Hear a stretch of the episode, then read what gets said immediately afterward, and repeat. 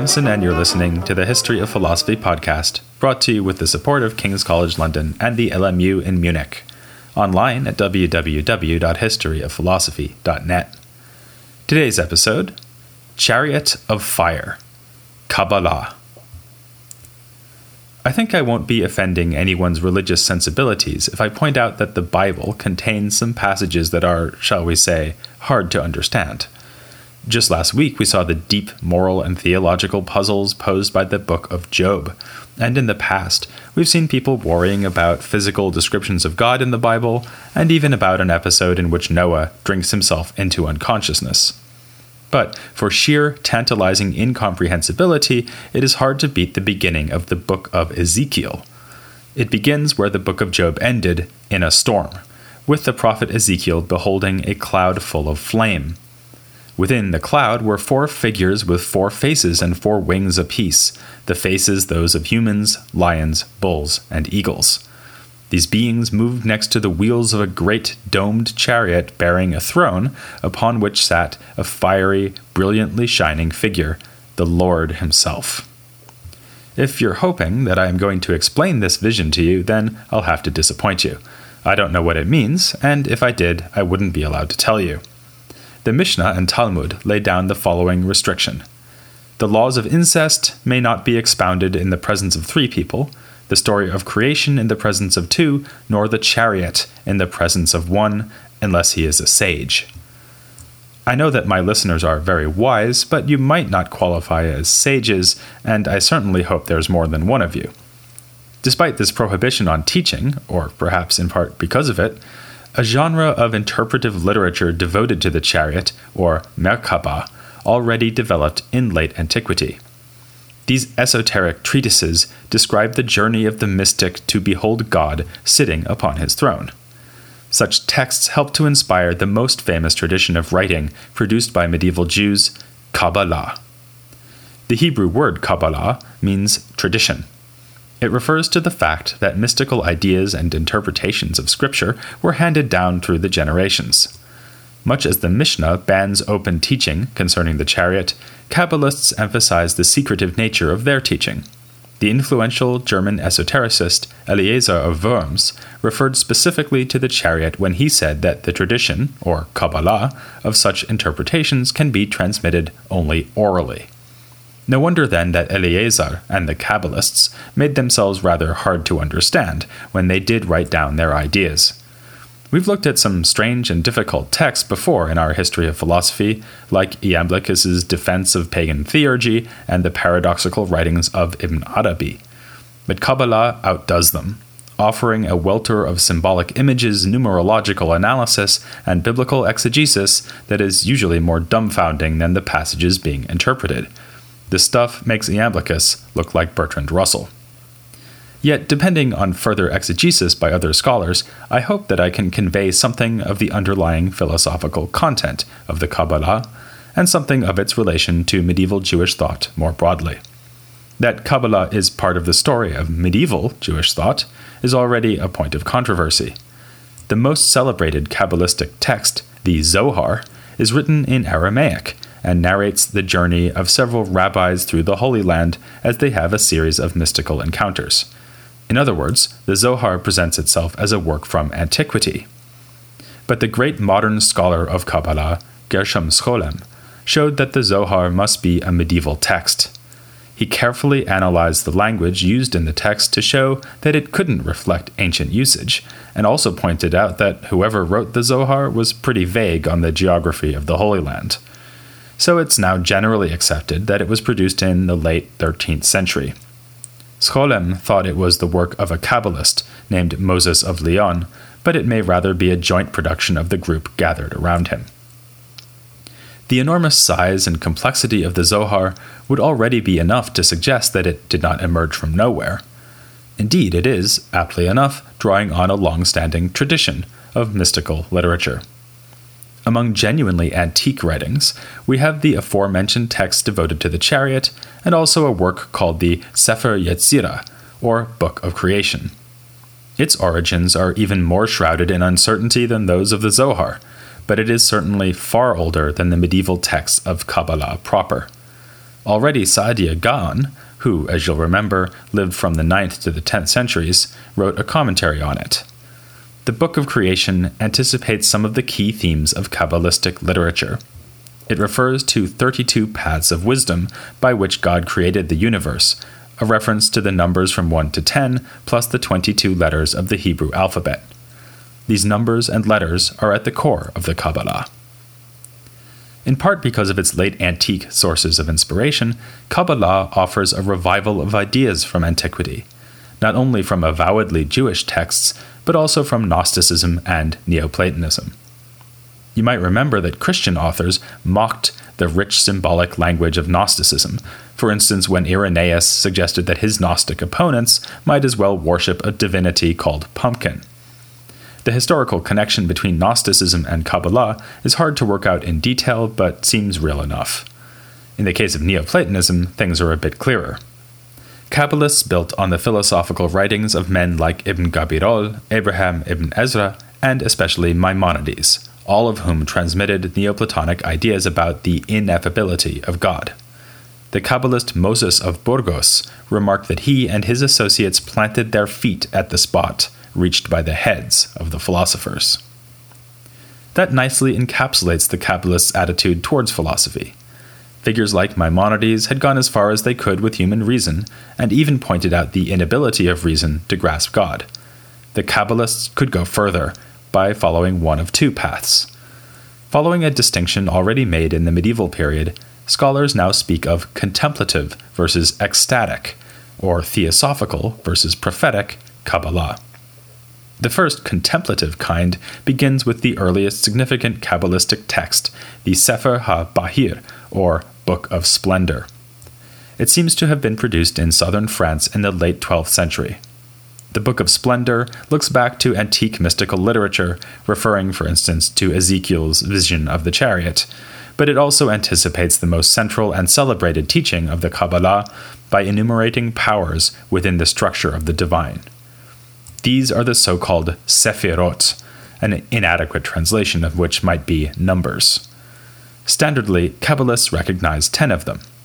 Though the Sephirot are associated with the first 10 arithmetical numbers and with letters of the Hebrew alphabet, they are most frequently designated by 10 names, beginning with Keter, Chokmah, and Binah, meaning crown, wisdom, and understanding. There were hints of this in the ancient Book of Creation and here in the Book of Splendor, but it is in the Zohar and other writings produced in the 12th and 13th centuries that the teaching of the Sephirot fully emerges. Particularly important in developing the theory was a circle of rabbis in Provence, gathered around Abraham ben David, known as Rabad, and his son, Isaac the Blind. This group has been credited with creating the first fusion between Kabbalistic teachings and Jewish philosophical sources. To see why, we must start at the top, with the idea of God's ineffability. Philosophers like Ibn Gabirol and Maimonides had been willing to admit that God lies beyond our grasp. We can understand him only indirectly by knowing the things he has created or by speaking of him negatively. The Provençal Kabbalists basically agree. They refer to God and himself as Ein Sof, the infinite, about which we can have no knowledge or speech. But they add a caveat that makes all the difference, namely that God also shows himself in the guise of these Sephirot. So, the Sephirot play something like the role of divine attributes or of relations between God and the universe. We might loosely compare the contrast between the philosophers and Kabbalists here to that between the two groups of Muslim theologians we looked at, the rigorously negative Mu'tazilites and the more attribute friendly Ash'arites. Or, to make a comparison with more like minded Islamic literature, we might think of the Sephirot as being analogous to the names of God in Ibn Arabi's mysticism. Like the names in Ibn Arabi, the Sephirot do not just represent God to his creation, they also interrelate and even come into conflict. The dynamic interaction between the Sephirot is one of the most striking aspects of Kabbalah. We find the Kabbalists evoking the Neoplatonic idea of a cycle of procession and return, all things coming from the first principle and going back to it, but within the divine Sephirot themselves. The first two Sephirot look especially Neoplatonic The first, Keter, or crown, shares God's infinity and ineffability. For this reason, there was debate among the Kabbalists about whether the crown could even be associated with a Hebrew letter, as are the other Sephirot. So we might tentatively compare Keter, or crown, to the Neoplatonic one, with the following Sephira, wisdom, playing a function much like the Neoplatonists' intellect. It contains the essences of things and also emanates the subsequent Sephirot, just as Plotinus's intellect is the realm of forms and gives rise to the rest of the Neoplatonic hierarchy. Such analogies may help to reassure us that it is worth including a discussion of Kabbalah in our history of philosophy, but we shouldn't push the analogies too far. The full set of 10 Sephirot is distinctive. The importance of a set of 10 powers is emphasized already in the ancient Book of Creation, which warns the reader do not say that they are 11 or that they are 9. Also unique to Kabbalah is the welter of symbolic resonances assigned to the Sephirot. One Sephira may stand to another as male to female, with frankly erotic language being used to describe the relationship. The Sephirot are also associated with the parts of the soul and of the human body, and they are, of course, matched to the parts of the chariot beheld in the vision of Ezekiel. The vivid and concrete language used in speaking of the Sephirot and the numerology used by the Kabbalists evoke another sort of ancient Jewish mystical literature which assigned huge numerical values to the size of God's limbs. There's a contrast here to Jewish medieval philosophers, from Saadia to Maimonides, who insisted that the incorporeality of God is absolutely fundamental to a correct understanding of Judaism. The Kabbalists agreed, of course, that God is in himself utterly beyond body or any other created thing. Yet they were more relaxed about the application of corporeal and even sensual language to the divine through the medium of the Sephirot. Rabad acidly remarked regarding Maimonides' intolerance of Jews who describe God in bodily terms Many have done so, and his betters. This tradition within the tradition that was Kabbalah, the so called contemplative or theosophical strand, developed in Provence but found its way into Spain. This was thanks to Isaac the Blind, whose students brought this Sephirotic theory to the Catalonian city of Gerona at the beginning of the 13th century. From there, Kabbalistic ideas were taken up by a number of Spanish Jewish scholars, not least among them Nachmanides, whom we saw trying to keep the peace in our episode on the Maimonides controversy. Given his standing in the Jewish community, Nachmanides' endorsement of Kabbalah gave the tradition a major push. He helped to create the momentum that eventually culminated with the writing of the Zohar towards the end of the 13th century. Northern Spain, which by this point had passed from Muslim into Christian hands, became the new center of Kabbalistic activity on the part of the Jews. The initial circulation of the Zohar occurred there.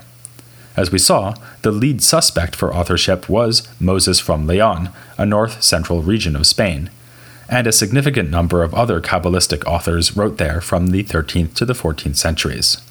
One is worth picking out in particular Abraham Abulafia, greatest representative of the second ecstatic or prophetic variety of Kabbalah. His life stretched from 1240 to the 1290s, and it was rather eventful, though not quite as eventful as he expected it to be.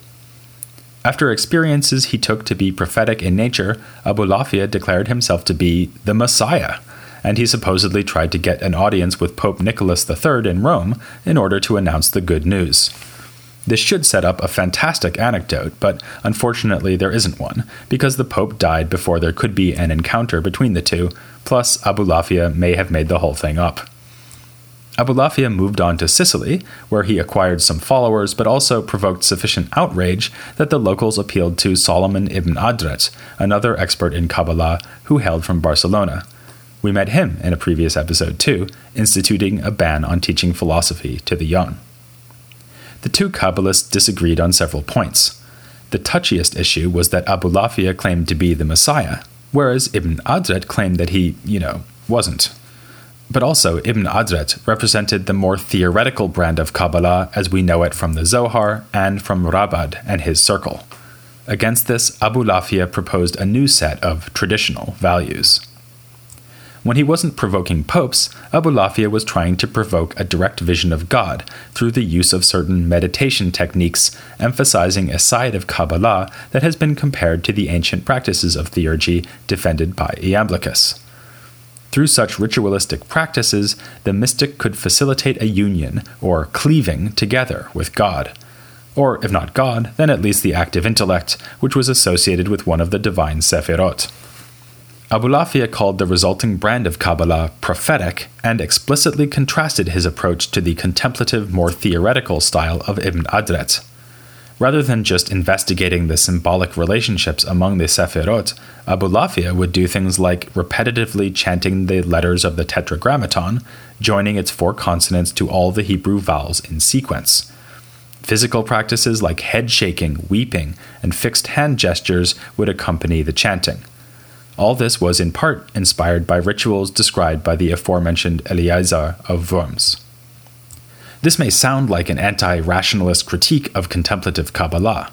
Forget Sephirotic theory, let's chant meaningless syllables and shake our heads until God grants us a vision, and then tell the Pope about it. But that would be unfair to Abulafia, who knew his way around philosophy. He wrote no fewer than three works commenting on Maimonides' Guide for the Perplexed, and who retained elements of theoretical Kabbalah alongside his meditative practices. After all, we just saw that active intellect is seen by Abulafia as the target of mystical union. He also associated the ten Sephirot with the ten heavenly intellects of the Aristotelian cosmology. So, it might be better to think of the practical side of prophetic Kabbalah as a complement or completion of the theory of the Sephirot. The ritual practices recruit the body into the soul's efforts to reach God. This helps to explain why Abulafia so frequently sounds like a Platonist, just like the other Kabbalists. One of his favorite themes is the opposition between our intellect and our imagination, something Abulafia compares to the relation between a rider and a horse that needs to be controlled with a whip. The same image had been used in the Platonist tradition to represent reason's control over the lower parts of the soul, and like the Platonists, Abulafia sees the lower psychological faculty, which he calls imagination, as a power closely tied to body, which needs to be dominated by the intellectual part of the soul. But of course, this is Kabbalah, so Abulafia's account of intellectual perfection comes packaged in the images and tropes of the Jewish tradition. Our flight from body towards God is like the flight of Moses and the Jews from Egypt. Abulafia also refers to the biblical character Enoch, who was transformed into the angel Metatron. In just the same way, the right mystical practices will enable us to transform into active intellect. Such details show us that Abulafia, like Kabbalists more generally, shared Maimonides' goal of finding agreement between the Jewish and philosophical traditions, but from a Maimonidean point of view, the Kabbalists are like British drivers from an American point of view, going the wrong direction. In Kabbalah, philosophy is absorbed into a coded and recoded language of scriptural images and esoteric terminology. Maimonides was doing the reverse, offering guidance to those who were perplexed by biblical language by translating that language into rationalist Aristotelianism. A nice example is the one we began with Ezekiel's vision of the chariot. Maimonides proposed reading this passage as a metaphysical theory dressed in symbolic robes. A student of Abulafia's rejected this, insisting that the chariot conveys to us the secrets of the emanations among the Sephirot.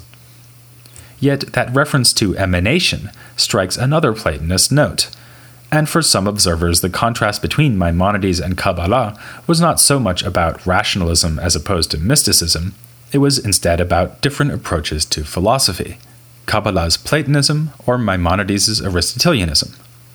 One partisan of the Aristotelian approach was the 15th century Renaissance thinker Elijah del Medigo. He was struck by the neat fit between Kabbalah and the Platonist texts that were just being made available in his day thanks to new translations from Greek into Latin. In the Renaissance, Jewish philosophers will continue to take up both the Maimonidean and Kabbalistic sides of this debate. In fact, we may need to take another look at Kabbalah when we get to Renaissance philosophy. It continued to work its magic on Jewish thinkers in that period, and also made its influence felt among so called Christian Kabbalists. In subsequent centuries, Kabbalah will, appropriately enough, appear in numerous manifestations, of which the most famous is probably Hasidic Judaism. In fact, Kabbalah is another one of those subjects that could provide material for a whole series of podcasts on its own. For now, though, I'm going to stick with the task at hand by taking the story of medieval Jewish philosophy up to the brink of the Renaissance. We'll be looking next at the spread of Jewish thought beyond the borders of Spain and Provence, where our focus has been for the last 15 or so episodes. To paraphrase Bob Marley, we know where we're going, we know where we've been. It's another exodus. Next time on the history of philosophy, without any gaps. مازال هاي مازال محبوب القلب لا اشتاه لهذا المجال مازال حي مازال ما نسمح الشي لو يصير عليها القتال